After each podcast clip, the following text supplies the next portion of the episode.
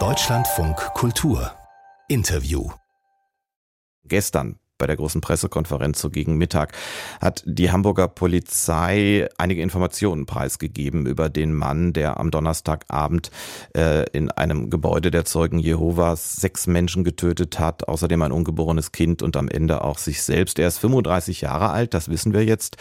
Und er war selber Mitglied der Zeugen Jehovas und hat, so hat es die Polizei ungefähr formuliert, diese Gemeinschaft freiwillig, aber nicht im Guten verlassen. Was das überhaupt bedeutet bei den Zeugen Jehovas, Jehovas zu sein und dann da auch wieder rauszukommen. Darüber wollen wir jetzt mit Mischa Verolé sprechen. Er ist Künstler, Musiker, Autor und er war selber ja, mehr als die ersten 20 Jahre seines Lebens bei den Zeugen Jehovas und über diese Zeit und seinen Aufstieg hat er unter dem Pseudonym Mischa Anouk ein Buch geschrieben mit dem Titel Goodbye Jehova. Herr Verolé, schönen guten Morgen.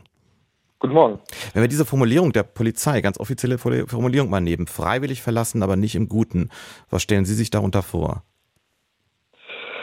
Ja, also ich glaube, zunächst würde ich auch gern äh, den Angehörigen Betroffenen und natürlich den Zeugen was meine tiefe Anteilnahme aussprechen. Ich glaube, bei allen ideologischen Differenzen, die es da gibt, ist das sehr wichtig. Das ist eine furchtbare Tat und das hat niemand verdient.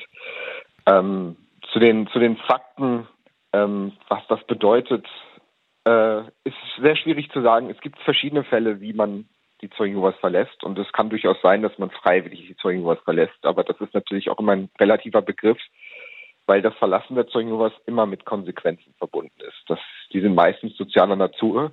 Das heißt, verlässt man die Gemeinschaft, egal ob freiwillig oder auf Druck, so ist das damit verbunden, dass ein Kontaktverbot ausgesprochen wird. Das heißt, ähm, Freunde, Familie, Verwandte sollen einen nicht mehr ansprechen, sollen keinen Kontakt mehr pflegen, sodass man natürlich darüber streiten kann, ob dieses, diese Freiwilligkeit immer wirklich gegeben ist eine Entscheidung kann natürlich stattfinden, dass man sagt, man möchte kein Jehovas mehr sein, ja.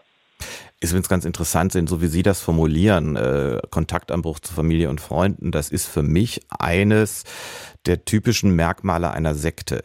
Aber die Zeugen Jehovas sind ja eine Körperschaft des öffentlichen Rechts in Deutschland inzwischen. Sie selber äh, halten sich für eine Religionsgesellschaft, für eine Religionsgruppe, eine Glaubensgemeinschaft. Wie ordnen Sie das ein? Also solange das strafrechtlich nicht relevant ist, sagen Sie Sekte oder wie bezeichnen Sie die Zeugen Jehovas? Also meine ganz persönliche Meinung ist es, dass es sich nach wie vor um eine Sekte handelt. Ähm, die andere Einordnung ist eine juristische, die kann und mag ich nicht beurteilen, aber was die Dynamiken angeht, äh, was den Umgang eben auch mit Aussteigern angeht oder auch was einzelne Glaubensfragen angeht, wie auch die, dass man äh, Bluttransfusion ablehnt, das sind für mich alles Merkmale einer klassischen Sekte. Gestern hat ein Sprecher der Zeugen Jehovas in Norddeutschland gesagt, äh, wenn man austreten will, dann kann man das schriftlich oder sogar mündlich mitteilen, dann wird das dem Rest der Gemeinde mitgeteilt und das war's. War das zum Beispiel bei Ihnen damals nach über 20 Jahren? Also Sie sind durch Ihre Familie als Kind ja mehr oder weniger automatisch bei denen gelandet und so mit Anfang 20 dann raus. War das bei Ihnen so einfach, mitteilen und das war's? Naja, in diesem Fall sind natürlich die Auslassungen wichtig äh, bei solchen Aussagen. Der, der, Prozess an sich stimmt. Mit das war's ist es natürlich, äh, könnte man sagen, ist es auch getan, aber ähm, äh, der gesamte Prozess ist natürlich komplexer. Also wie gesagt, das ist eine sehr strenge Gemeinschaft, bei der sehr darauf geachtet wird, wie man sich engagiert, dass man Teil dieser Gemeinschaft ist und wenn man sich dazu entscheidet, nicht mehr Teil dieser Gemeinschaft zu sein oder aber man zum Beispiel eine Sünde begeht aus ihrer Sicht und dann einem die Gemeinschaft entzogen wird, dann heißt das tatsächlich, dass man hinausgeworfen wird. Und äh, wenn man zum Beispiel in meinem Fall in dieser Gemeinschaft aufgewachsen ist, dann bestehen fast alle sozialen Kontakte innerhalb dieser Gemeinschaft. Und man steht dann von einem Tag auf den anderen mit leeren Händen da.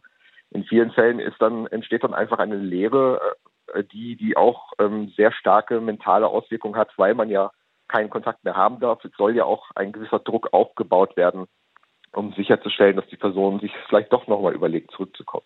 Kriegt man denn, wie man es von äh, Sekten, also anderen, die man so bezeichnet, äh, oft hört, kriegt man dann auch noch Anrufe oder irgendeinen Druck, wenn man freiwillig gegangen ist, jetzt nicht wegen einer sogenannten Sünde ausgeschlossen wurde, kriegt man dann noch Druck, wieder zurückzukommen? Man bekommt diesen Druck, aber da muss man auch sagen, ist es nicht wie bei Scientology. Also ich habe niemals irgendeine Gewaltandrohung bekommen. Im Gegenteil, es handelt sich da dann schon um einen Druck, bei dem einem vermittelt wird, dass es darum geht, dass man möchte, dass die Person zurückkommt. In meinem Fall war es auch natürlich, äh, ich glaube auch schon aus, aus aufrichtiger Anteilnahme, dass man wollte, dass ich zurückkomme. Ähm, also es ist nicht so, dass da irgendeine Gewaltandrohung passiert. Der psychische Druck ist natürlich trotzdem sehr groß. Ähm, die Zeugen Jehovas glauben ja an Armageddon, daran, dass äh, Gott irgendwann eingreifen wird und, und ähm, alles Böse vernichten wird. Und da wird dann natürlich vermittelt, wenn man nicht zurückkommt, wird man vielleicht hier auch Gottes Rache zum Opfer fallen. Und wenn man an diese Dinge glaubt, dann ist das ein psychischer Druck, der einhergeht natürlich mit der Angst, die Familie zu verlieren und auch natürlich dem akuten Gefühl, ausgeschlossen zu sein aus allem, was das soziale Gefüge vorher war. Es gab gestern Nachmittag zwischendurch, das inzwischen muss man sagen, hat sich das fast schon erledigt, aber es gab mal das Gerücht, dieser Mann in Hamburg sei eben nicht freiwillig gegangen, sondern ausgeschlossen worden. Und Sie haben vorhin auch erwähnt, wenn man nicht ausgeschlossen wird wegen einer sogenannten Sünde, was können denn das für Sünden sein, für Ursachen für einen Ausschluss? Ähm, das ist ganz unterschiedlich. Das kann zum Beispiel sein, dass man ähm, außerhalb ähm, einer Ehekonstellation Geschlechtsverkehr hatte. Das kann auch sein, dass man eine Bluttransfusion angenommen hatte. Früher war das zumindest so, da bin ich nicht ganz sicher, ob das immer noch zum Ausschuss führt. Das kann sein, dass man ähm, nicht aufgehört hat zu rauchen. Es kann auch gut sein, dass man eben Lehren verfolgt, die nicht denen der Zeugen Jehovas entsprechen. Wir können natürlich nur spekulieren, aber aufgrund der Tatsache, was wir von der Homepage des Täters wissen, auch von dem Buch, das er geschrieben hat, hat er ganz eigene Ansichten, auch ganz eigene religiöse, religiöse Ansichten. Deswegen halte ich es auch nicht für unwahrscheinlich, dass der Ausstieg ähm, nicht hundertprozentig freiwillig war, weil er eben äh, ideologische Differenzen hatte, dass das natürlich in keinster Weise die Tat rechtfertigt, äh, steht außer Frage. Wir wollen die Tat beide nicht rechtfertigen. Wir können auch keinen Mann psychologisch analysieren, abgesehen davon, dass wir dafür keine Fachleute sind, den wir nicht persönlich kennen. Aber ganz grundsätzlich halten Sie es für denkbar, dass jemand durch die Zeugen Jehovas, durch so einen Ausstieg so stark destabilisiert wird, dass er quasi umgangssprachlich formuliert wirklich den Verstand verliert? Ja, da, da will ich vorsichtig sein. Also ja, also dass man ähm, mental instabil wird, äh, habe ich auch am eigenen Leib miterlebt und es gibt viele Fälle, wo auch Menschen suizidal werden. Das steht völlig außer Frage. Das ist ein enormer psychischer Druck, den man wirklich nur schwer erklären kann, aber diese Instabilität kann definitiv entstehen. Aber man muss auch dazu sagen, es werden jährlich ähm, Schätzungen zufolge äh, 70.000 Menschen bei den Zeugen ausgeschlossen oder verlassen sie. Und wir wissen, wie oft diese Vorkommnisse passieren. Also das ist, dieser Druck ist da, er ist schädlich. Äh, wir wissen auch von Psychologen, dass äh, posttraumatische Belastungsstörungen daraus entstehen. Als Erklärung für die Tat gestern ähm, dient das für mich auf keinen Fall. Da sind definitiv auch andere Faktoren im Spiel gewesen. Aber dass, dass es dort eine Belastung gegeben hat durch diesen Ausstieg, dass das nicht ohne Spuren bleibt, davon können wir auch ausgehen.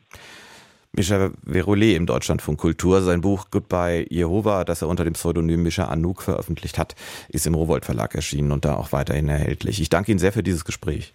Vielen Dank. Wiederhören.